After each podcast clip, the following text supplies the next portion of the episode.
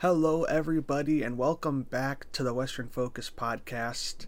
I'm your host, Steven Meister. With me is my co host, Cobalt. We have a very exciting episode coming back from our week off. Had some things come up. Apologize for missing another week.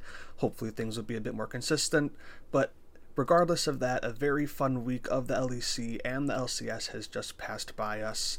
LEC has just started their playoff format. A ton of exciting matches have already happened there.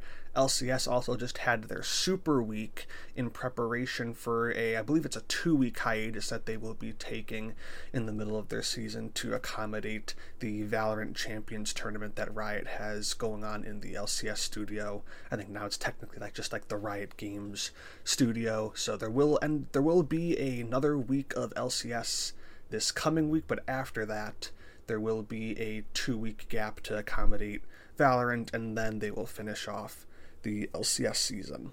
So we will be starting off with the LCS in this episode as we started off with the LEC in the last episode. But before we get in to our normal discussion of the games and the important topics of the day in Western League of Legends, Blue, how you doing? I'm doing great.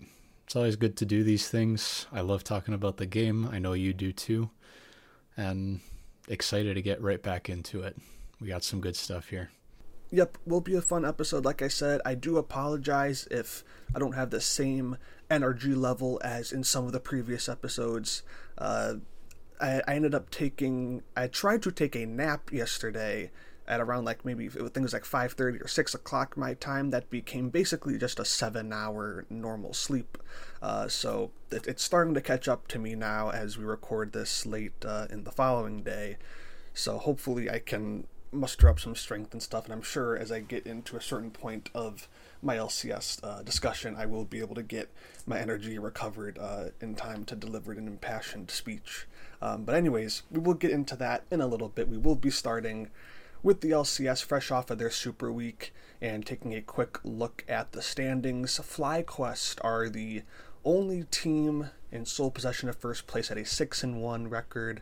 A very strong start for FlyQuest. I think we were both expecting them to be one of the top teams, not necessarily the top team, maybe. Super strong performances from them, 6 and 1, sole possession of first place. Then we have a three way tie for second with NRG, Team Liquid, and 100 Thieves at four and three, and then where everyone expected uh, C9 to be following, tied with Immortals uh, for fifth place in the LCS, three and four, just as everyone thought, and then Shopify Rebellion and Dignitas making up the bottom two at two and five. So definitely some surprises in there. Uh, obviously, most notably C9. We'll get to C9 in a little bit. Uh, I think Dignitas and Shopify Rebellion kind of sitting there, Tune 5, not necessarily too crazy. Immortals not that far off from it. Obviously, those were the teams that were making up our bottom three. And then I'd say the probably the biggest pleasant surprise out of all of them uh, would be 100 Thieves sitting up there at 4 and 3 with a bunch of rookies kind of having that similar mold to Mad Lions in the LEC, the veteran experienced jungler in River being able to lead Sniper Quid, who is a second year player, Eyla, who is a second year player as well, but uh, having Meech come up from the NACL, who, you know, this team has had, you know, obviously plenty of mixed results, four and three. It's not like they're dominating, but they have had a good run. I do think that they were expected to be kind of in that bottom half of the league, and they're sitting relatively nicely up in, in the upper half right now. So good stuff from 100 Thieves uh, coming out from that. And then, as I said before, yes, C9 sitting down there in that tie with Immortals. I will be getting into uh, rants on both of those teams. Actually, Immortals, I think, actually has been a surprise despite being uh, three and four. They've actually looked pretty good, especially in the Super Week, ending that two and one, taking off wins against both Cloud Nine and the defending champions NRG. Blue, have you watched a lot of the Super Week, and what are your thoughts about these LCS teams going into it so far? Yeah, so I have been able to get myself caught up on all these games and wasn't able to catch them all quite live, but I have seen them all. And the the general kind of consensus I feel on this on these standings right now, and they mentioned this plenty of times on the cast too, is that the league talking to the players, seeing these results even on stage, the league seems to be pretty close, which a lot of people coming out the gate, I know you and myself included, didn't really see that coming. Like, there should have been a very clear gap between the likes of your Immortals and something like a FlyQuest or a C9. So, seeing that there's been genuine competition between these teams, and not even necessarily because it was a fluke or something crazy happened, it just been genuinely outperformances in some areas, underperformances in other areas, and the league has been significantly more entertaining to watch than a lot of people would have predicted. And I do want to give a shout out there to 100 Thieves because you mentioned that they have a sort of similar setup going on to Mad Lions Koi right now, in that they have a lot of rookies to these upper leagues. But I think what makes 100 Thieves a lot more special is they don't have that pre built synergy that a lot of Mad Lions Koi has, because as we mentioned in our previews, the mid laner, the bot lane, and the support on that team, which is Fresskowy, Supa, and Alvaro, those three players already played together. Their coach Melzhet already worked together with them on Movistar, Movistar Riders. So 100 Thieves don't have this setup, and they came together under the guidance of River. Maybe some of their the other players are starting to find their voice and take leadership in their own kind of way this team has shown very good things so far, and I'm I, am i am surprised at how fast it's gelled together, and I hope that they keep going along that trajectory. Yep, they've definitely been the most impressive team to be in that spot, being above 500 in the top half of the standings. I'll be kind of keeping this one uh, for my section of this episode kind of how we've had similar formats before, talking about like know, good surprises, bad surprises, MVPs, LVPs, stuff like that. Hundred Thieves definitely a, a good surprise up there. Uh, again, plenty of you know ups and downs. They're only four and three. It's not like they're lighting the world on fire or anything. But I think you did make a good point of talking about synergy where we've talked about teams like NRG and whatever you know magical team factor that they have generally keeps them you know overperforming you would expect how the, the individual skill level of, of guys like you know Dhokla and Palafox and FBI, whatever magical thing they had going on with their well, the coaches and stuff last year. Four and three this year, a little bit of a slower start, but obviously they had a ton of matches. It was a big grind last year for them. Not a lot of those guys were used to that. You know, hopefully they can continue to you know kind of find their form again and just you know enjoy probably a couple of weeks off in the middle of the season where maybe otherwise they might not have appreciated that as much. So, whereas for Hundred Thieves, you know, having that aspect of yeah, these guys aren't you know as synergized and experienced. They might not not know each other as well as a Mad Lions, as an NRG, as even a BDS, who we'll get to, I'm sure, later on, talking about the LEC as well, finishing as high as they have been. They'll be going into a very enter- entertaining series against G2, hopefully, uh, in this next week of matches for them. So, huge credit to 100 Thieves for that because even if it hasn't been super perfect, you have seen the moments out of the players that you would like to see. Quid has had some really standout performances. Sniper has had some very standout performances, and has Meech. So you're you're getting to see the glimpses of success from these players and what you would want to see out of them as you know, uh, good, strong carry players. There still does need to be some ironing out of like, you know, obviously not everyone's going to be able to take over every single game, but I think the I think part of the beauty of League of Legends is that if your team really is stomping, everyone can, you know, have those those crazy kind of games. It's not always going to be happening like that, but it really does make you enjoy, you know, the few games that happen here there where everyone on the team is just going crazy and making plays, whether it's 1v1 or in team fights. And it's been a lot of fun to watch them play, especially Sniper, who has had some great moments and some dud moments in the 1v1s, uh, top lane especially. And then the other good surprise again would be Immortals, more so coming off of this Super Week. Again, it was a 2 and 1 Super Week for them with wins against two of the generally respected top teams in the league, Cloud9 and NRG. And I want to give a special shout out to, I think, Tactical, who, you know, I think has been performing pretty well. Castle has had some good moments. He wasn't quite as consistent, I don't think, as tactical has been over the course of the season. But Castle has had a couple of pop off games. He had a terrible Zac game in the Super Week game that they lost. I forget who they were playing, but he went like 0 and 7 and 4 on the Zac, It wasn't it wasn't pretty. But Tactical I think has had some pretty consistent performances. He's team fighting really well.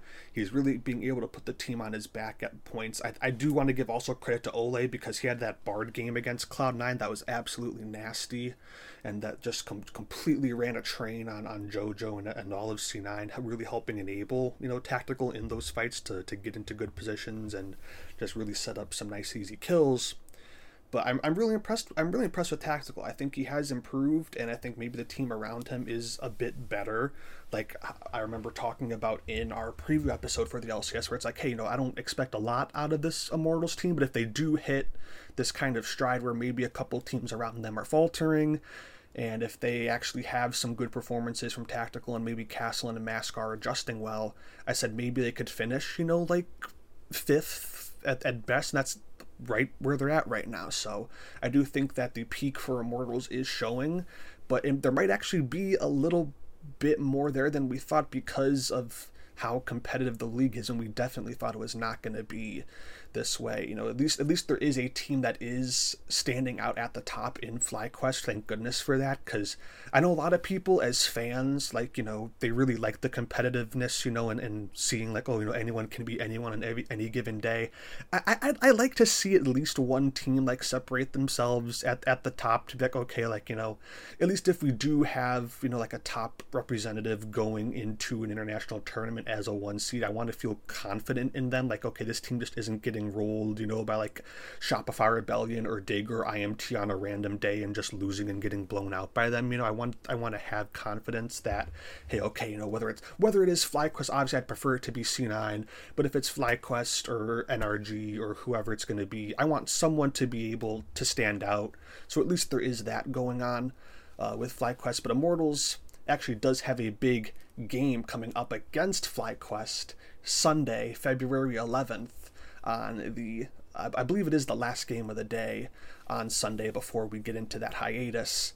And that will be the game that I will be looking out forward to the most because I think that could be a good test for IMT. FlyQuest did take care of Immortals pretty handedly when they played each other last. So even though uh, I'm, I want to be clear, I'm not expecting Immortals to win this game, but if they can show, you know, that there is some improvement going on, if they can play a more competitive game uh, against FlyQuest, where, like I said, it was a pretty convincing defeat before, if they can show that this improvement is actually real against FlyQuest, then I think you can really start kind of getting into that hype train for Immortals. That's the one team where it's like, hey, they're clearly a cut above. You play a strong game against them, and you can really kind of validate all of this stuff that's going on. Uh, around you with getting good results against an, an underperforming C9 and an NRG that's still you know they're they're they're kind of figuring things out still. Maybe like I said, they could really appreciate that break in the in the middle part of the season here. So shout outs to Immortals, great surprise for them. Shout out to I uh, shout out to Hundred Thieves, excuse me, great surprise for them. and now, ladies and gentlemen, we're going to be getting into the bad surprise of the LCS. And the bad surprise of the spring split so far just so happens to be the the the I, I didn't call it a super team, okay? But everyone else calls it a super team. But it's Cloud Nine, okay? They're three and four. They're tied with Immortals for. Let me just double check. I mean, yeah, they're they're tied for fifth in in the spring split with Immortals. Yeah, shout out though that uh, you know the the LCS graphics people are kind of throwing C9 a bone by having them above Immortals in the standings here in tied in fifth when they should really be below since Immortals does have the head to head. So they're yeah they do it alphabetically. They're soft yeah. sixth place really. Yeah, in, in reality they're sixth. They they do it alphabetically on the websites. That's that's just how it is. Um, but yeah, C9 is technically in sixth place because of that head to head loss.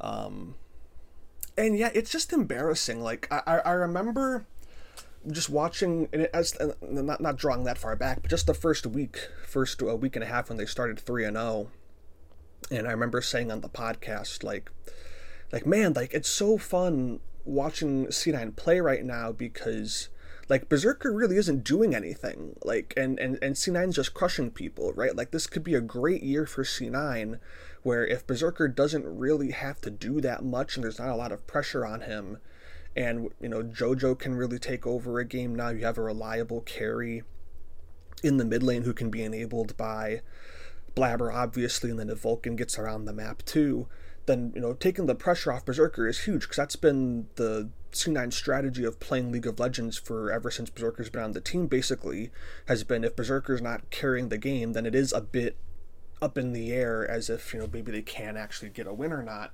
A lot of the big team fights and stuff that happened in some of the clutch games for C9 where like okay like maybe a, fight breaks out and berserker's not quite there yet. He's not in range and maybe you know c9 member dies and it looks kind of dicey and then berserker just like dashes in on zeri or something like that or aphelios and he comes in and he just like kills everyone it's after the after he gets in there. It's like oh okay great. You know it's like it looked it looked kind of bad but berserker showed up. He he he hands diffed everyone and he's he's a great player obviously. The mechanics are there and then they end up winning and when they end up winning the games after that Whereas in, in this uh, iteration of C9 so far, it has not been that way. Berserker has not actually looked that good, even though um, that was obviously going to be the expectation.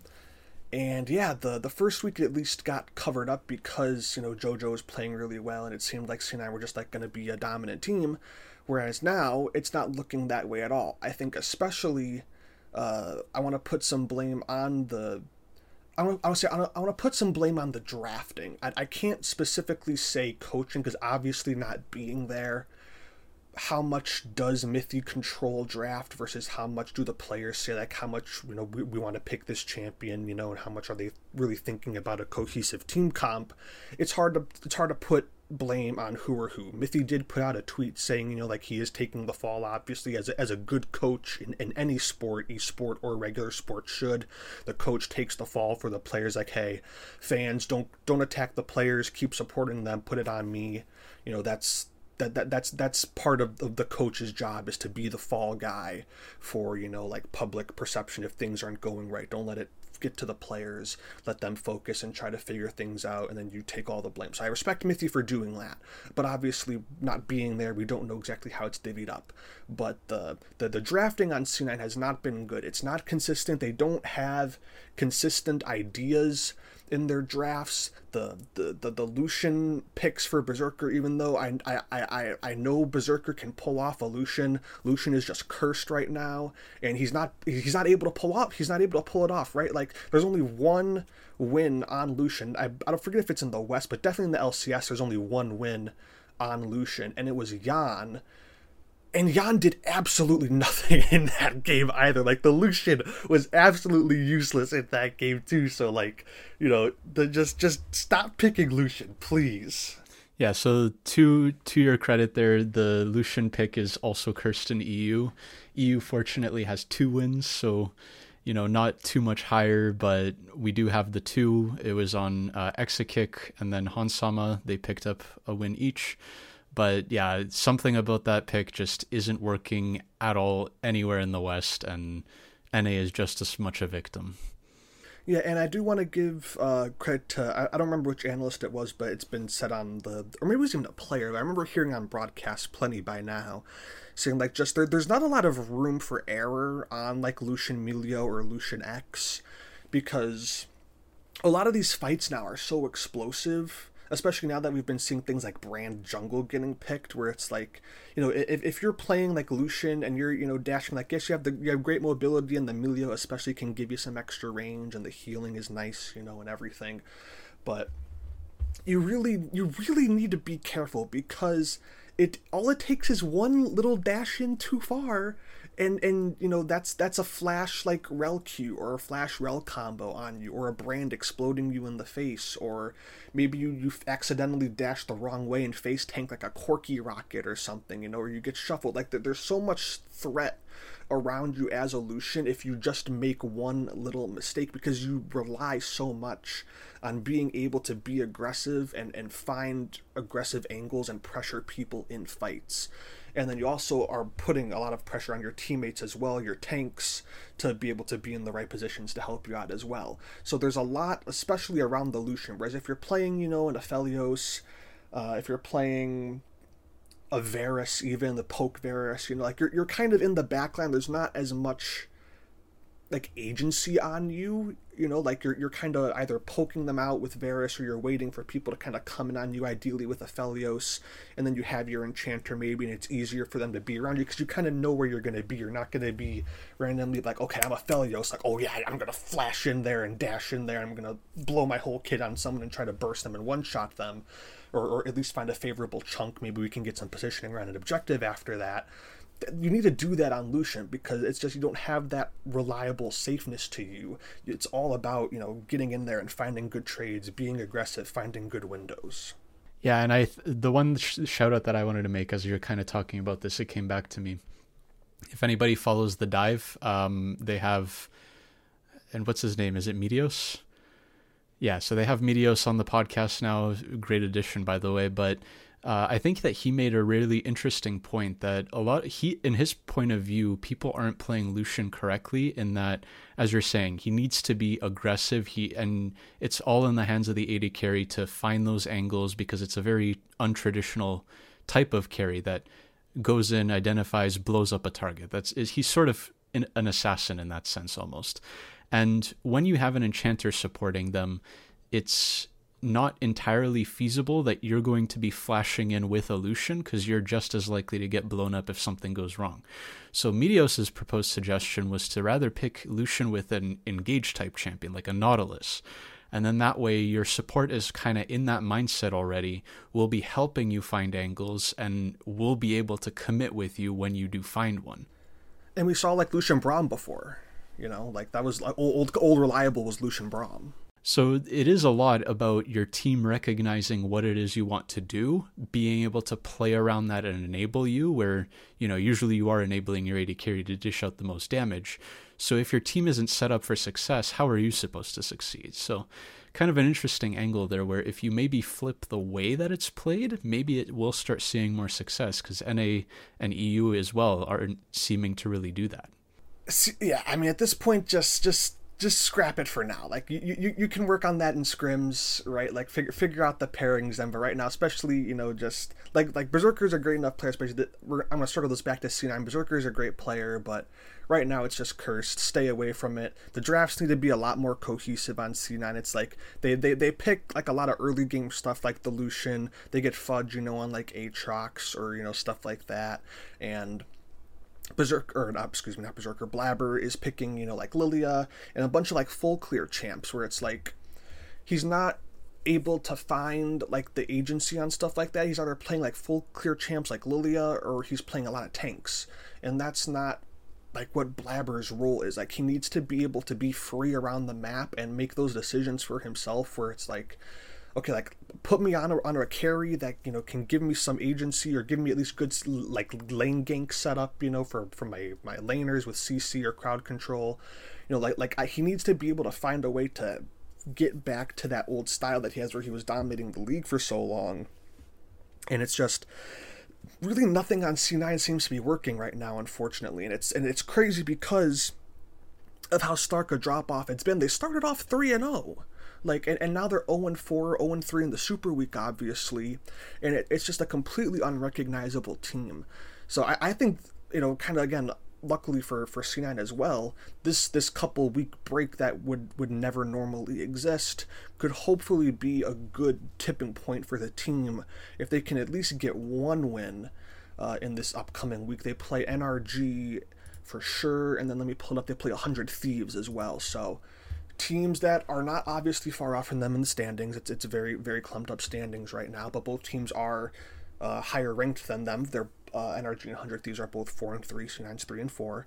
So not necessarily the hardest competition. C9 did beat NRG opening day, so you would have at least some confidence in there, maybe to at least maybe beat them. I think 100 Thieves would, would really be the get right game for C9 because they trounced them in their first matchup. So, like, there is a chance that C9 can get a win and at least try to, again, use that break as a reset.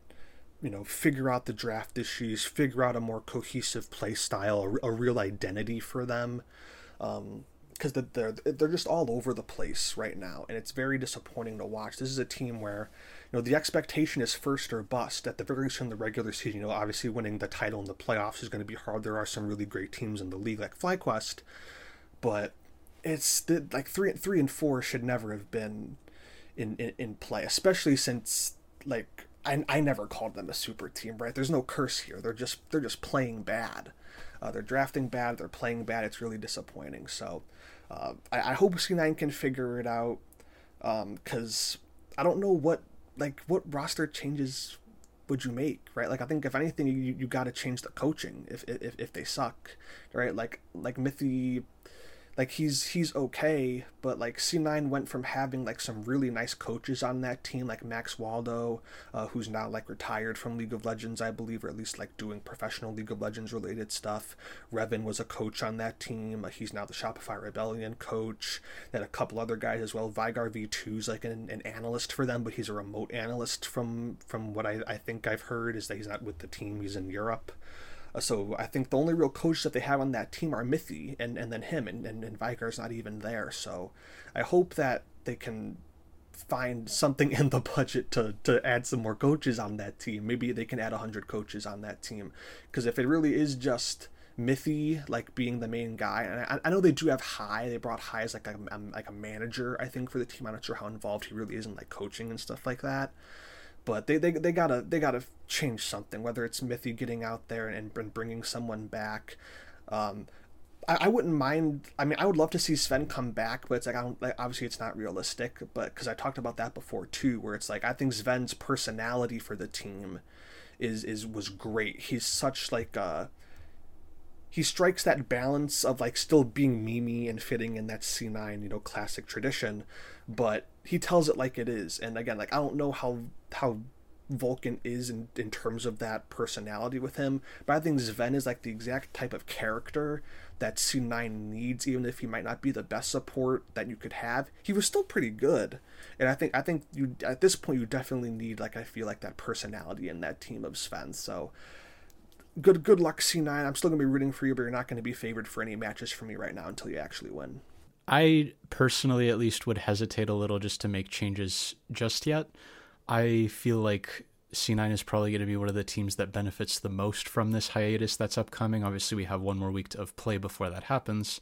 Uh, maybe C9 bounces back, as you mentioned, against 100 Thieves, hopefully, but uh, I, I, think that they will find benefit in being able to take a break, kind of slow it down, maybe to even take a couple days off from the game, bring it back, reevaluate and find it, what it is that makes them win because they are a team that can win.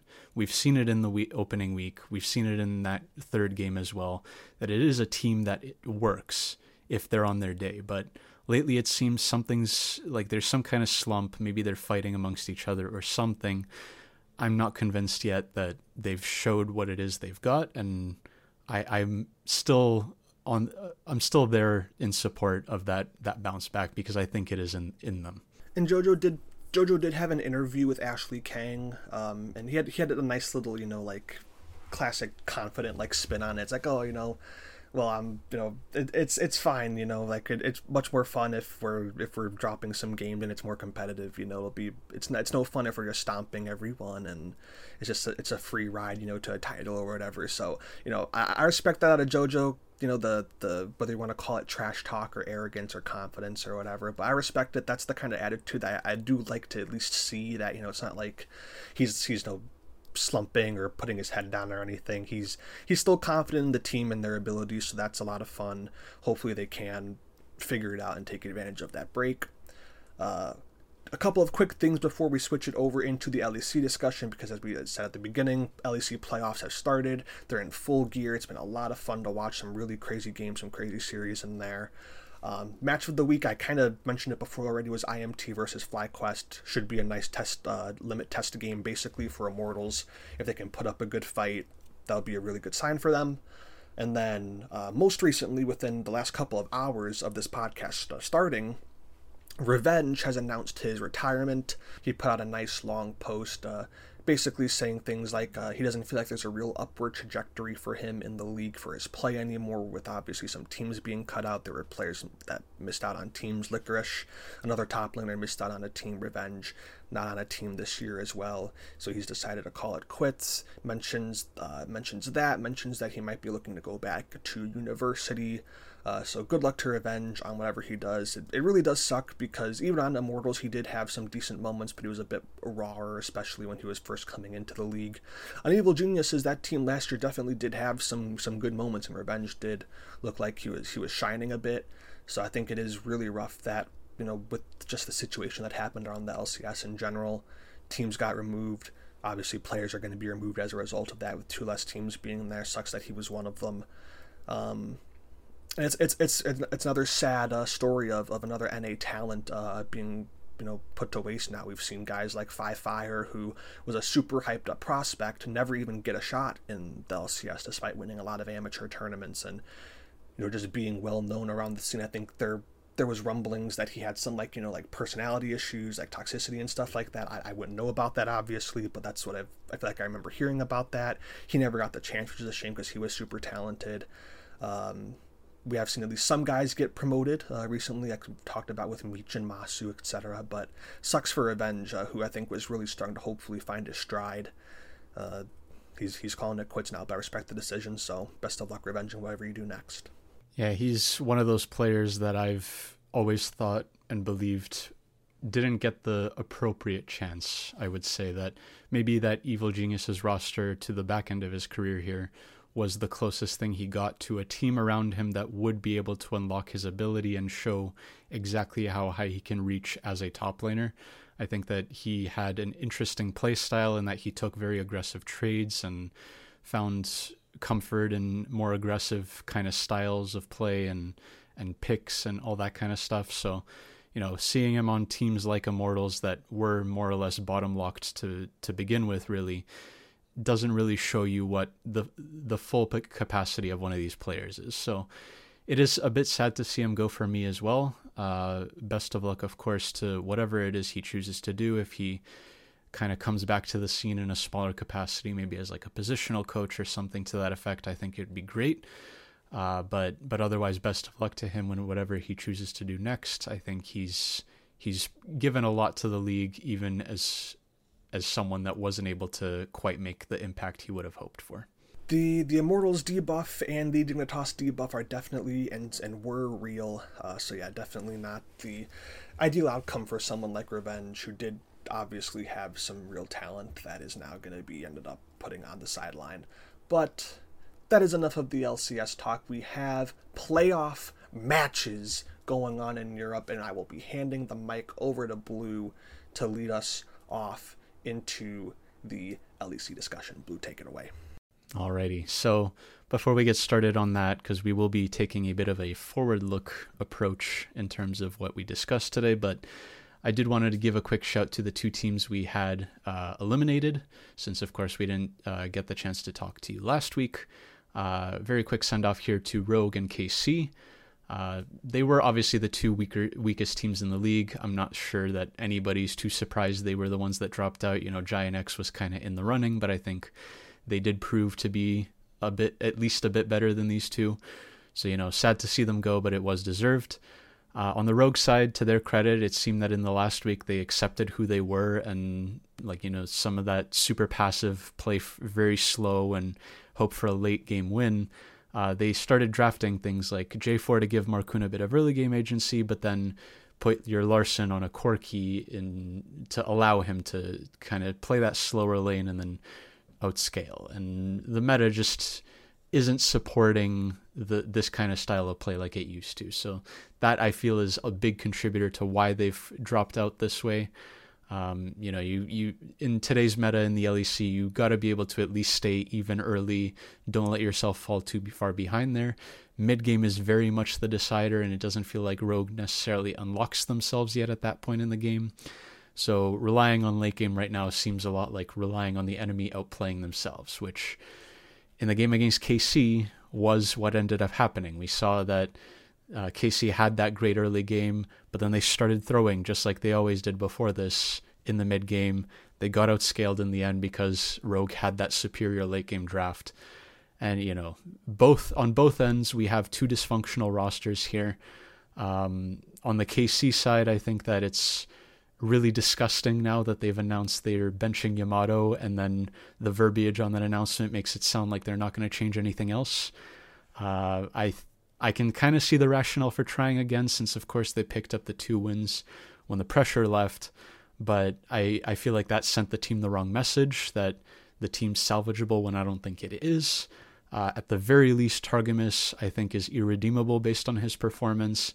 He had literally one game where he wasn't playing for the other team, uh, and Trymbi's available, so I think that that would have been a very clear, very immediate upgrade. Um, I think that this roster should at least be able to hit playoffs in the upcoming spring split, just because they have shown sort of more cohesiveness, but I'm not confident they're going to go very far after that. I think they're going to underperform once again. And it's just kind of sad from both these teams that they haven't really been able to show all that much to get excited about. Yeah, Rogue, Rogue at least we expected it. Like we were not high on Rogue at all. We had we had KC finishing in the upper half of, of our, in our predictions. So the I, I think the fact that the uh, again assuming that the only change that they would be making is Yamato right now, I think it's pretty disgusting because Yamato was obviously I mean you, you can contribute problems to everyone on that team to some extent, but Yamato I feel like was probably the least of the problems.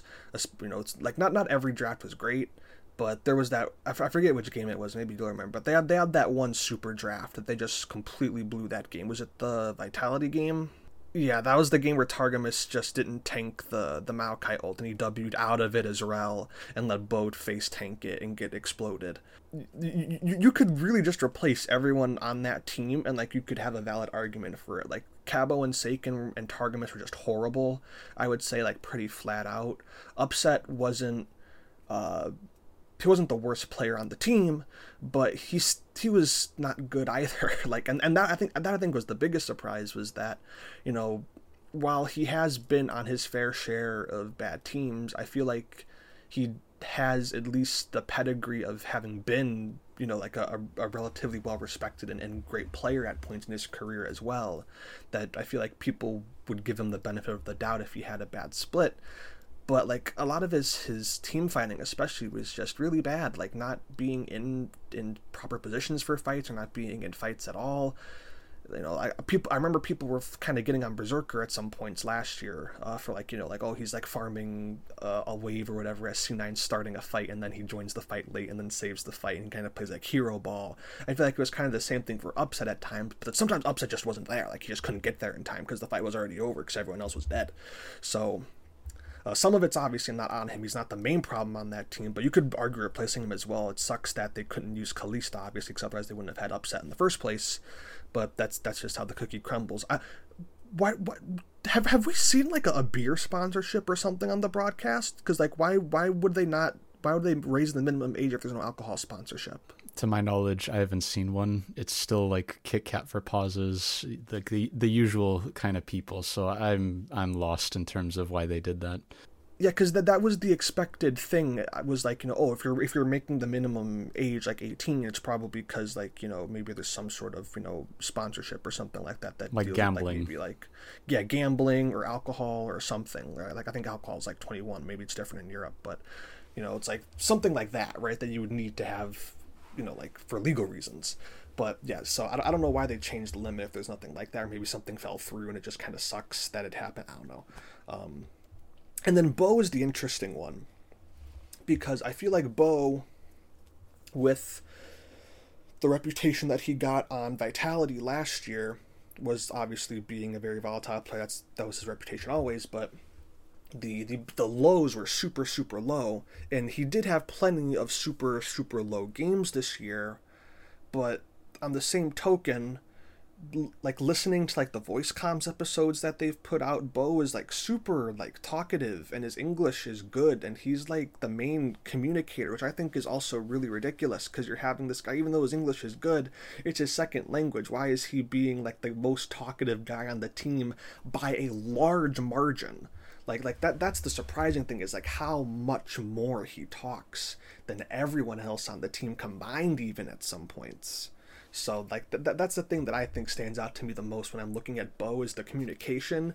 And he has a lot of pressure on him obviously as the jungler you know to, to facilitate make plays take risks second that vitality game. He was doing great until Targamas griefed them but then he also still has those moments of you know just like yeah like bo what are you doing but he's kind of forced into those moments, I think, because he's not the main problem. Cabo and Saken are just really bad, and I, I was hoping that Saken would be good because uh, you know he had previous LEC history, didn't go great for him, but he's worked his way up, spent like three ish years, whatever it's been in in the LFL on K Corp it, it's it's not there with him. Cabo, he was okay before. I didn't have too many expectations for him. He he didn't live up to you know anything big either.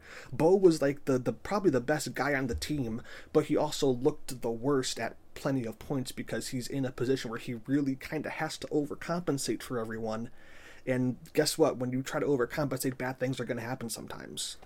To Upset's credit, I think that he also has been a, a voice on the team. Uh, in many cases, he was sort of micromanaging what Targamas was doing, in some cases unsuccessfully, because there was one point in the comms where uh, Bo and Upset were very clearly calling for a dive. They needed Targamas to tank first uh, in order for them to succeed. Targamas just literally does not tank because instead of hitting the support right in front of his face, he starts to walk further under the turret to try to hit the 80 carry. He doesn't tank in time, the dive gets botched very clearly on him. And Upset is kind of trying to tell him to, you know, ward here, engage here, whatever it is, he's still not performing. So I think that Upset and Bo are the two pieces of this team that uh, I would be the first to keep. Uh, the other three are the most replaceable, especially in that support role. I think Targamas has been a griefer this split, and there's no other way to put it. So I don't know if they run back the same five, they might do a little better just because tenth is kind of disgusting for the team. But I'm not convinced they're gonna do all that much better if they do run it back. So, you know, a, a very sad send off to both these teams because they. It wasn't even that they put up a fight and it was two teams that had to be cut. They were just very clearly the ones that needed to be cut. And if they don't make changes, it's going to stay that way and, and that's saying something with like GX because like I think most people just expected GX to flop with Jackies and like Peach. You know, Peach wasn't that great last year. he had a little bit of LEC playing time. Jackies had no expectations. He had the one great debut game, and then the rest of it was you know pretty up and down. I'm not you know gonna kill him or anything because he is you know a rookie coming from a a, a much worse you know regarded uh, ERL league than like the Superliga or stuff like that. that. It, it really shows, you know, like with with KC like that you know, losing losing out to GX, like with with all the uncertainty that they had and all the hype that KC had, it was really disappointing. So, a very deserved and somber send off here to both Rogue and KC. Hopefully, they show something new because otherwise, it's gonna it's gonna be another repeat, and we don't want that. But now we're gonna move our attention here to the upcoming matchups. Uh, with the team still fighting to to win it all here. Uh, and we're we're kind of going to integrate our, our talking points on what we've seen so far into our predictions for what is to come. So, taking a look at what's up next on the schedule, we've got the first matchup of SK Gaming versus Team Heretics, and to me, it's a very depressing sight to see them here in the the last chance bracket. Uh, these were my pick for second place in uh, SK and fourth in Team Heretics but one of them is about to finish seventh, uh, tied seventh, eighth. Uh, I think that both teams have fallen off very hard. They had a, a great early start, um, with the exception of Heretics' very first game, but I think the the two performed very well in the beginning and then started falling off very hard. Uh, on the Heretics side, it's it seems to be that Wonder and Jankos are the two players working the hardest. Flakked's coming in, and he's not necessarily flashy by any means, but he's kind of pulling his weight. And then it's just the success of this team entirely depends on whether or not Perks queues up as a minion or as a human being. And usually he tends to flip that coin tails. So it, it's to me at this point, it's pretty clear that Perks is not affected by the Vitality Curse. Uh, I don't know if it's that going to NA killed him. I don't think it's even that because he looked bad there too.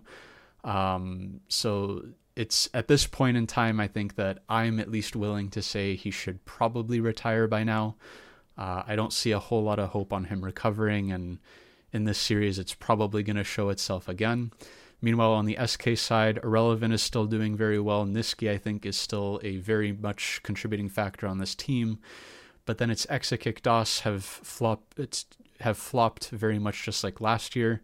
And then Isma, unfortunately, who showed up very good in the beginning, isn't really finding angles anymore. I'm not going to call him an inter by any means, but he's not being able to find those engages the way he did when he debuted. So, uh, coming into this matchup, I think SK are probably going to take it 2 1 very unconvincingly because I don't think either team is all that great. Uh, the difference will be whether TH ends up having that dead weight in perks or whether he shows up on the day. But I, I do think that SK is still the better of the two teams, and whatever happens, they're just either team is going to get completely stomped in the next round. I agree with the result. I have SK 2 1 as well. I think that when I was watching the series uh, for the playoffs, I thought TH, uh, you know, they got pretty fairly beaten by BDS. Like BDS are, are genuinely a really good team, and they, they took care of business against Heretics. It was uh, a, a, relatively convincing series. The second game they looked a little bit better, and I think they had a lead for a brief period of time in the early game. Um, but there was a, a big Baron steal uh, from Sheo that was really nice. Uh, that helped uh, keep the keep the game alive for BDS and take control at that point. I think I think SK I was definitely more surprised with how bad they looked. Um, I think to your point, yes, Is- Isma definitely has not been able to find those same kind of engages work well with Nisqy as much. Um, but I, I feel like Hwei and Lucian for Nisqy aren't really great picks for him. I think, you know, like obviously like like Nisqy's a good enough player that he can, you know, he can pilot those champions fine, right? It's, it's just not like his main play style and what you're used to seeing out of Nisqy. And I think the the Hwei game, like he just got really rolled. I believe he was against Yone mid for Vetheo, and that and that seemed like a really oppressive matchup. Like the the just the, the insane amount of range that Yone has to uh, to cover ground, and you know just whether be short trades with like you know WQ and maybe an auto attack and just kind of poke you out with the E recoil or find an all in on you. Nisqy was down in so much in CS, he was getting shoved in. The the Hwei game was bad the, the the Lucian game was I mean it was it was a decent Lucian game, but it was just so crazy because that was like a Lucian Lee Sin mid game, and Vetheo just somehow just went crazy on Lee Sin mid. It's like, okay, dude, like respect to you. Like, you got like a triple kill, I think, in like that final team fight or whatever. It was like, all right, like yeah, you're good, I get it. Um, so I, I think that's the interesting thing for me is that again, although Nisqy, I'm sure, is more than capable of, of piloting those champions, he's a professional player. It's just not what you're used to kind of seeing out of him and having him in that, you know, like carry, really like, you know, hard carry kind of Lucian mid, very aggressive uh, play style. Because, like, even even if you can, like, find, like, shove against Lee Sin mid, uh, like, the, the, the roams from Lucian aren't that great unless you really are, like, perma diving bot with, like, a, a tank, you know, have heavy CC support where your jungler's coming with you as well. Because what, like, you're, you're just there to provide damage on a dive, so you kind of need to have still someone to be able to, to facilitate it and tank. Um, so I, I do want to see Nisqy back on like some more like you know maybe more of his traditional like you know utility or find some shove, really work and coordinate well with Isma to get him going again because that was really a, a, bright spot of of SK in the early early stages was Isma was was taking over some games and just finding engages, finding picks on, on whatever champion he was playing, whether it was a tank or a carry. He was doing really well. So I hope that SK can kind of get back into that vein. I want to see Exakick play better as well. That was not a great series from Exakick either. So I'm expecting a bounce back. Basically, I don't think that TH is really going to kind of be up to that level. I think Perks is obviously going to be the biggest kind of tipping point there. We'll see what happens uh, with him, but I got a 2 1 for SK as well. Then up next on the docket, same day, uh, that very first day of the upcoming weekend, we've got Mad Lions Koi versus Giant X. I think that this is a very clear cut matchup as far as I'm concerned. Giant X is the weakest team in the top eight. There's not really a whole lot of win condition I've been seeing on that roster. You know, Odo's a fine weak side, but he's not really going to be your carry. Jackie's has had some very good moments, uh, to be sure, but he's it shows that he's still a fairly green player.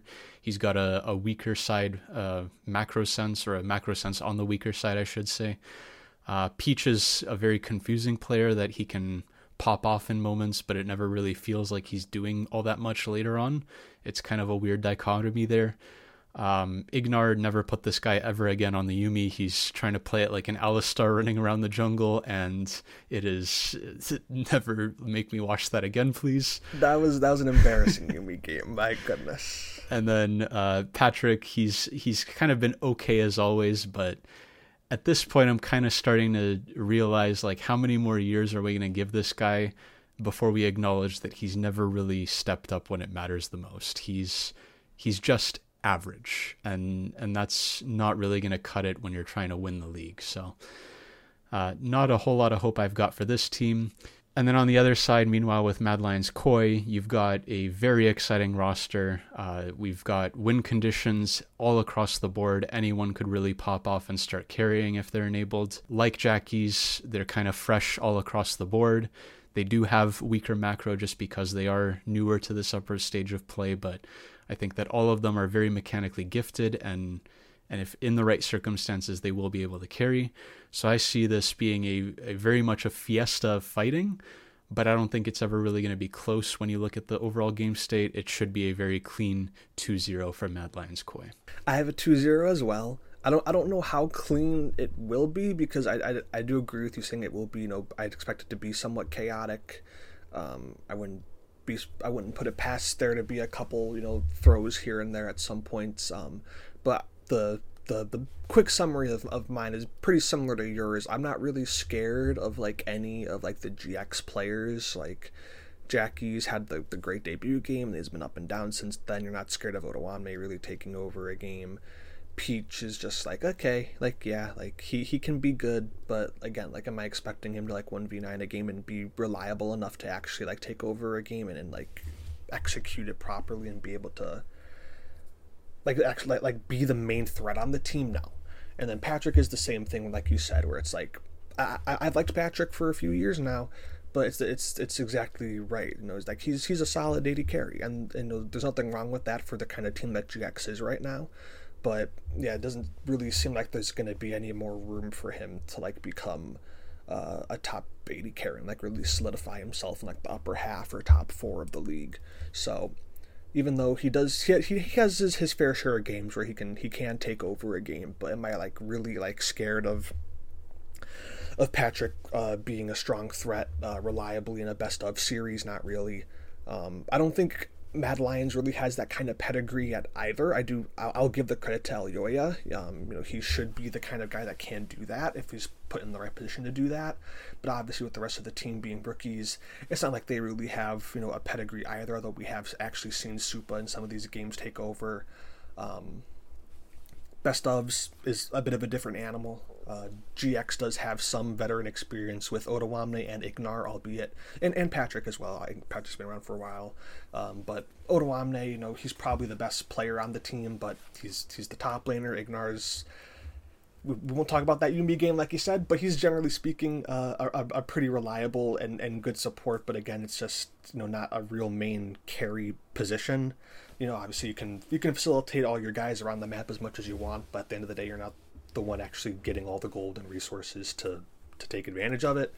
So I do have the 2-0 for Mad. Will it be super clean? I don't expect it to be, but at the end of the day, I do expect them to to, to bring it home 2-0. Then to kind of keep the train of thought going, we're going to kind of skip over that Sunday matchup and focus again on the BO3s here. Uh, we've got next on the docket is going to be Fnatic versus the winner of SK Team Heretics, which both of us are saying SK, so we're kind of going to run along with that um, assumption. Like I said before, I don't think it really matters who we see here. Either team should be stomped, really realistically speaking. Uh, I think that in the games we've seen from Fnatic, they pretty systematically dismantled Mad Lions Koi. Uh, game one felt like a very methodical win where they they never really fell behind and, and they were able to take that down pretty comfortably. And then game two was obviously that drawn out poke comp face off, uh, but Mad Lions Koi's little wins here and there never really seemed to translate into something that would take the game for them. Uh, I think that it, it was pretty clear Fnatic was running the map better. They identified a window to siege top. They chunked Supa under turret, forced two inhibs out of that. And then uh, in the end, they hilariously won by literal luck. Uh, I reviewed that Elder fight to the microsecond, and uh, what I found at least is that Razork dropped his smite on Alvaro by accident. And then, unfortunately, Elyoya did smite the Drake, but smited literally a frame or two too early because uh, Noah secured it right after the smite landed. I wasn't even able to find what HP was left on the Drake after the smite. They were that close. Um, so it was a very much pure chance win there for Fnatic. Uh, it was clear that Elder is what won them the game. I think Mad Lions could have won that fight otherwise. Um, even if that's not convincing, though, Fnatic also took a game two off G2, uh, and for a time we're winning game three against G2. So I think that this team has been showing they are pretty strong and deserving of a position in the top four. Uh, I think they're looking very cohesive, and their two potential opponents here have significant issues to figure out. It should be a Fnatic 2-0 no matter what, even if it's SK. I'm gonna I'm gonna give it to Fnatic. I'm gonna give it a 2-1 just because I'm gonna give SK the the benefit of the doubt if they if they beat Team Heretics. Hopefully they did find uh, you know, something to, to get them back in rhythm, whether it's getting Nisqy a bit more comfortable and, and enabling Isma, or maybe Exakick has, you know, some some good games and can find a, a little bit of a, a little bit of a hot streak after a, a little bit of a subpar series uh, in the previous one. But I think at the end of the day, yeah, it's basically just going to come down to me thinking that, you know, seeing that Fnatic Mad series, even though that second game was very spicy, the the big thing is them being able to take a game off of G2 and being the only best of three to actually go to three games up until this point. Everything else has been a 2 0. Um, so I'm going to give them that as the, the, the edge. I do think that you know, we, we have seen SK on their day be a very good team. It's been, you know, a little bit far removed since then because that was more at the early stages of the of the season. Um, so I am going to give SK a little bit of credit. I, I do think that they are definitely capable of taking a game, and I'll give that to them. But I, I will have Fnatic taking it two to one. And then the final matchup of the weekend, before we again loop back to the BO5, is Vitality versus the winner of Mad Lions Koi GX. But uh, since I, both of us are pretty confident Mad Lions are going to come through, we're going to make that assumption. Frankly, I've got no idea how or why Vitality is even here. Um, they looked convincingly better than SK on the day, I'll give them that, but Hyli, I think, is currently on his biggest inting arc ever of his career. He's been around forever, but he's never looked this bad. Kind of disgusting, and it makes me gag every time I see him walk up melee range on an Ashe. Um, Photon has still not really sold me as an LEC level top laner. Um, I'm I'm not really sure why he's the one guy Vitality chose to keep. He's still fairly unimpressive from where I'm sitting. Uh, and then Daglas, he makes kind of the weirdest choices of all. Uh, he'll there's that one play where he was chilling in the back of Drake Pit. Four members of BDS walk in and push away his team through the bot lane. He could have very easily walked out through mid, but chooses to stay for some reason. BDS casually walk in, kill him, and then secure the Drake anyway. So this team just seems like they prey on either a Carzzy 1v9 or a Vetheo 1v9. Otherwise, they don't have a whole lot of win condition because the other three players just aren't really cutting it. Uh, and to their credit, they are pulling it off, but I just feel so much better about Mad Lions Koi as a team. Uh, and I wouldn't quite be mentally able to absorb Vitality securing a top four position in the region. So it just, for my own mental sanity, it has to be a 2 0 win for Mad Lions Koi, or else what is going on with the world? So I, I have Vitality winning actually. I'm going to give it 2 1 to Vitality. I think that obviously this will be an explosive series with plenty of bloodshed, with plenty of ints, whether it be from Hyli or probably from some of the rookies on Mad. I would assume there's going to be some moments there, just because I do expect this to be a very chaotic series. Mad has been a very aggressive, uh, very volatile team. Uh, as has Vitality, obviously. Vitality obviously have Carzzy and Hyli, which is what they're they've basically made a living off of.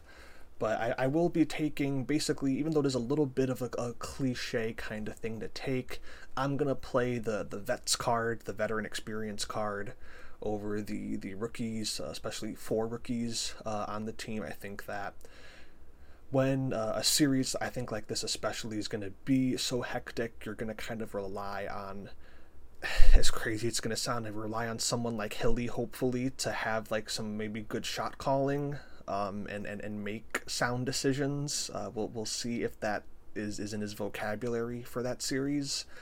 Um, but that, that that's what I'm, I'm going to bank it on is that you know, this should be a team that has you know plenty of LEC experience under their belt. Uh, even Photon at least has you know a year uh, under his belt. Vetheo has been a really well respected uh, and strong player uh, for his time on Misfits. Had that little bit of a blip last year at the Excel Heretics and went better. Daglas is the guy that kind of like how you're saying like I'm, I'm he's the guy I'm, I'm not still that high on the there has there have been some better performances uh, he had a couple of brand games. I think definitely one uh, where he had some some good brand play, but it's not that hard to play brand. You press W and you press R and you kind of just kill everyone if you have like another person on your team that's doing decent.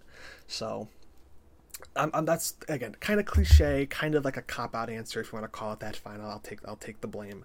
But it's gonna be a two one vitality for me over Mad Lions. I'm, I'm just gonna rely on the experience, even if uh, you know this should be a very crazy game. I'll I'll I'll take that as my as my reasoning. And then last but certainly certainly not least, as we kind of exit out of the BO3s and into the BO5s, the very first matchup we're going to see is between the two teams that have been yet to be defeated uh, here in playoffs, and that is BDS and G2 Esports. I think this is set to be a banger, and I'm actually not really sure which way it's going to go. Uh, all year, I've been fairly confident that G2 are the team that should win, and there shouldn't really be too much competition. But with the way things have been panning out, BDS has risen to be a very viable contender that could very well upset G2 if the car- if they play their cards right. And I think that it's kind of interesting that both teams have developed a fairly similar style in a sense in 2024 so far. Uh, the early game for both sides practically doesn't matter. Um, in in many cases, you will see that the either of these two teams will start out either behind or even or something to that effect, and then they will just show in the later halves of the game that their team fight setup is just superior to the rest of the league. They know how to fight together and they know how to position and take those fights uh, they will eventually just decimate a fight and then never really let go of the lead until the end of the game, where they do take it to a win. So, the way that I'm kind of inclined to break the tie is fairly simple. G2 within EU only really lose if their opponent is G2. Uh, they have yet to really curb their instinct to run it down. They've they're carrying it over from last year. Uh, it may have even in some instances become worse. I'd say. Uh, BDS don't really have that problem, is what I what I've been kind of gathering. Is that sure they failed to find a fight against KC, but literally every other game, including their loss in the regular season of G2, has looked good. Uh, against G2, they were winning the early game, and it's unfortunately just one bad fight that lost them that game. Uh, so I think that, surprisingly enough, I'm going to give this matchup to BDS actually. Uh, I think that on the day they're going to come in with better preparation. Um, and you know, it's it's sort of a G2 fan cop out to say that G2 aren't going to take this as seriously since they still have an extra life. But even even so, I think that BDS are going to come better on the day, and I'm confident that whatever happens here, we're going to see a rematch in the finals because these are without a doubt the two best teams in the league right now. Both of them have very clean games uh, when they are winning. G2 are just unfortunately the less clean team so far and so I got to give it to BDS three one. Wow. Okay. Yeah. I, def- I definitely wasn't expecting that coming from you, uh, but that that's good because uh, I, I I will I will say I have G two winning the series. Um, I do want to make a quick bounce back to Vitality though. Vetheo did get his contract extended by Vitality through 2025. Originally was supposed to end at the end of this season. Goes for to the end of next season now. So congrats to Vetheo on that. I think it's pretty well deserved. Hopefully he can continue to perform well. Uh, but as for BDS versus G2, I want to bring up something that I saw on Twitter. I was browsing Twitter, uh, as one does in the morning, and there was a tweet from Thorin uh, talking about BDS, saying that, you know, you can dislike their style, but it's the other team's fault for losing to it. Uh, he thinks it's a bad sign for the league when they're too close to the top of the rankings. And then Nuc had a reply underneath it saying, like, you know, talking about, oh, like, what style? Playing better, playing meta champions, like having great team fighting and better lane phase. Like, if you think it's we have a certain style, then you know, and you shouldn't lose to us, then like you got to you got to learn League of Legends better, man. Like, get, get with the times. Uh, that was a, a brief summary of what Nuc said. So, going to to dominate then. Uh, IWillDominate ended up making a quote retweet of that of, of Nuc's tweet actually saying that BDS simply do not have a good laning phase though. They have good drafts for the most part and are the best team at like objective setups setups and stuff like that. But you know you can go through their games and stuff and you could say that they they won very very few of their early games and then this ended up bringing someone using oracle's elixir which is the website that i use for stats and stuff so shout out to them again uh, and it ended up showing that based off of uh, oracle's elixir's early game rating that BDS is the second worst early game team in the league. The only early game team that was worse than them was G2. Rogue. Wrong. Of course it's Rogue. God, figure it out. G2 had the best early game rating in the league. Actually, and it was by a, a quite a large margin. The second closest team was Karmine Corp at a 55.3 and then G2 is way up there at 61.6. So I, am not going to tell you exactly what the numbers mean, but the higher the better, and then the lower the worse it is. So BDS was the worst, uh, only uh, sorry, second worst I should say. Only Rogue was worse than them, and G2 was the highest. As for the mid to late game rating, BDS was the extremely by far the best out of the LEC, and then the second best was G2. But BDS's mid to late game rating was over double what G2's was. So there is, you know, kind of basically what Dominate's point was is that there is a clear gap in BDS's playstyle if you can get them behind early and you don't let them really find those objective setups and find that superior team fighting, that there is a, a, a, textbook blueprint of beating this team, and that could, you know, obviously impact how they might do internationally and stuff like that. And, and kind of agreeing with Thorin maybe in a slight way, saying that, you know, like, he didn't explicitly say that it's a bad thing for the league that that BDS is doing so good, but it's just that you know there, there is a clear way to beat them, and when there is a team with a clear flaw like this, it's not going to bode well for them, you know, internationally and, and stuff like that. Which you know I, I think it's pretty it's a pretty reasonable take, uh, but he was getting some some flack for that. Uh, uh, on, on Twitter and his replies and stuff like that. But I think basically kind of bringing it back here is that you know, G2 does have the best early game rating by far, a lot better than BDS is obviously. So if there is going to be a way for that you would expect G2 to take it, it might be in the early game, which I found interesting based off of what you were saying. You didn't seem to think that G2 had really good early games. I'm kind of shocked. To be honest with you, I'm shocked that they're first.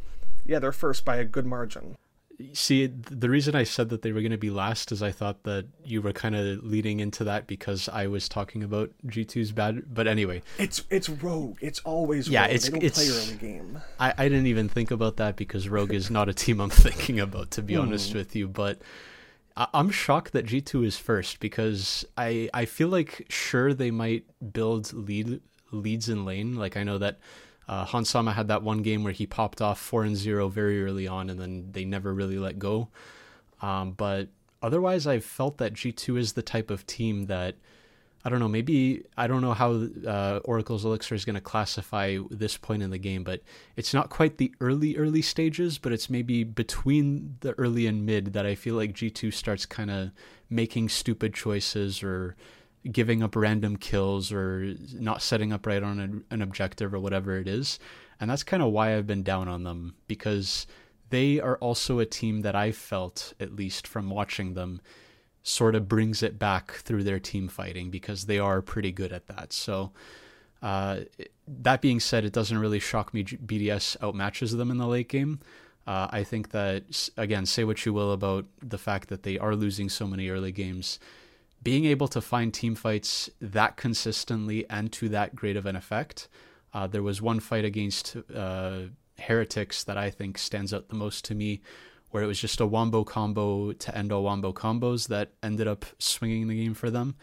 And being able to pull that off as consistently as they have is, to me at least, very impressive. Um, and, you know, internationally that will suck because better teams won't let you do that, but you know, I, I got to give credit where credit's due, and I do think that BDS have been looking very, very good so far. So for the the the early game rating, it, it cuts off at 15 minutes. So it takes like uh, gold uh, gold lead, and then it, it does value dragons as well. I, I didn't like fully get a great grasp of it. I did read like one of the articles that uh, they had on the website from like 2019, so it might it might be outdated for all I know. I don't know, but there's nothing more recent than that. So I'd hope that it's still the same kind of formula. But it, it's mainly like gold difference is like the big thing, and then it also does like it, it, it calculates like dragon um, like valuations into it, but I don't know if they like if it correlates it to like a gold lead or if it has like its own specific value as like a dragon like factor in like some sort of formula or something. I don't know exactly how it works, but that's what it bases it off of: dragons and then gold lead, and then it kind of takes it as like okay, what's the probability of based off of this much gold advantage in the dragons that you have what's the probability like percentage of you winning this game and then it assigns that probability a number in that rating system and then it takes the average of that or i don't know if it's exactly the average but it, it calculates them over time and that's how you get that final number of in this case again g2 is a 61.6 in the early game and bds was a 42.6 uh, in the early game. So that's that's how kind of how that stuff works. Um, there's an article on Oracle's Elixir. If you type in like early game rating in like their little search bar, you can like go like a couple pages deep and you'll you'll find it pretty easily uh, if anyone wants to look for that themselves. But uh, I, I think I, I think I said this already. I do have G two winning three one. Uh, I'm gonna I am gonna be rooting for BDS. Obviously, I think they're an incredibly fun team. Uh, I liked them a lot more with Crown Shock because I liked Crownie a bit more than Ice, but Ice has been doing pretty solidly. Um, and obviously, Adam has been so much fun. Nuc has been such a huge surprise, continuing his just like really great performances, whether it's like Azir or Orianna. He's playing super, super well. Um, I'm really hoping that one of those guys, in my opinion, can be the X factor throughout the course of a series to really like put this team on their back. It's going to be hard because you know if you're if you're looking at Nuc versus Caps, that seems like such a, a, a monumental mismatch. But Nuc's actually playing really well. Uh, so hopefully, you know, Sheo, I think, could actually probably have like the, the most likelihood of taking over because Yike does have his his inconsistencies still. There's still been plenty of times of him getting caught out or getting a little bit too over aggressive, not finding the exact right play in a situation. Um, but it, it, will come down to the early game because Sheo is prone to, to find, falling behind in the early game. And if he gets up behind, it's going to be really hard for him to support his laners, whether it's going to be Adam or Nuc to, to get ahead and find some advantages and set them up for those team fights. So at the end of the day, I'm going to have G231. The one call out that I will make, and this is something that's been brewing a little bit, and I'm very excited to see what happens in the series, is that coming into the the very end of um, the regular season, where the top two teams, BDS and G2, picked who they'd be going up against in the first round. Uh, Caps and Adam were the two people that uh, were brought onto PGL post game lobby to to kind of discuss, and the the topic of Zac came up in conversation there, and Adam very famously said that Zac top is garbage. All right. I don't know because uh, you know the the casters there brought up the fact that Zac has been showing up in solo queue at least, and that it might be a factor. And of course, we now have seen that BB has piloted it to very great effect. Um, in some cases, I he's pulled off plays that I thought were impossible. Uh, and then Adam, I don't know whether he has a pocket pick planned that will counter it, or he knows to step on blobs because nobody else seems to know that. Um, but maybe he's got something cooking and now I'm very curious. Are BDS going to kind of bite the shame bullet and ban the Zac? Or are they going to let it through and then Adam will have to deal with it? Because that's a bit of a storyline that's been brewing and I just want to see what happens. I, think if there is a guy in the LEC that would either, you know, be more aware or cognizant of a pick like that, because, um, like, it, it's not necessarily fair to say Zac is like a like an off meta pick or like a cheese pick because he is genuinely strong, but he's just not picked a lot like a lot of champions. You know, like the we've talked about this before with pro play. You know, like pros just like playing what they're comfortable with. But like like Zac is in that sphere of like he's a, he's he's a he's a strong champion. Clearly, you can see it in in these games. You know, we we won't talk about that castle game like I mentioned before he went like 0 7, but you watch like a good player play it like Broken Blade, and you know he had that crazy uh, fight top lane. Uh, oh god, who were they playing? Was that GX, right? Yeah, it was a GX where he Yeah, he was. It was. It was a one v one with Odo that started off as a one v one, and his passive got procced. Uh, or no, I don't think his package got procced. He just kept on. No, like, it did get had Yeah. Okay, but yeah, like G two comes up there and GX comes up there, and then he lives. Yike gets in there first. Then Yike definitely should have died, but he somehow didn't. And then G two comes up and saves it, and like GX basically get aced just because like Broken Blades like drain tanking for literally like thirty seconds before they get up there. That it, it's wild. So it is a it is a strong pick. We need to see people picking it more. If there is a guy who does have a counter for it in lane, especially in lane, I feel like it would be Adam. Uh, it's not something I've done a lot of, of you know theory crafting on, like what really would counter like Zac specifically. Like the Darius seems kind of cool because I think I think Oscar did pick it. I don't remember if it was Zac top lane or not, but he did pick Darius, and you can kind kind of apprehend him out of the the, the slingshot. Um, but you still kind of need to be careful of, of where you're at because if even if you apprehend him out of it, the ult could be really explosive if, if he lands in the wrong spot if, if your teammates are too close. So that seems kind of interesting, and that's obviously uh, uh, an, uh, an Adam pick. Uh, you know, maybe something like Olaf, where you can kind of just drain tank him probably harder than the Zac cannon. You can ignore like the the stretching strike and the slingshot and the knock up, so like you can kind of nullify a lot of that annoying CC, and then, then you're auto attacking him for like you know you're getting that life steal back, maybe even more than the Zac is with his blob. So that'd be kind of interesting too. I think so. I think if there's a guy who can have it covered, it would be Adam. Either way, I think it's going to be a very, very interesting match. I'm hoping it doesn't end in three games. Uh, again, both teams are, have been showing very good stuff, and whichever way it's going to go, I'm sure it's going to be fun to watch.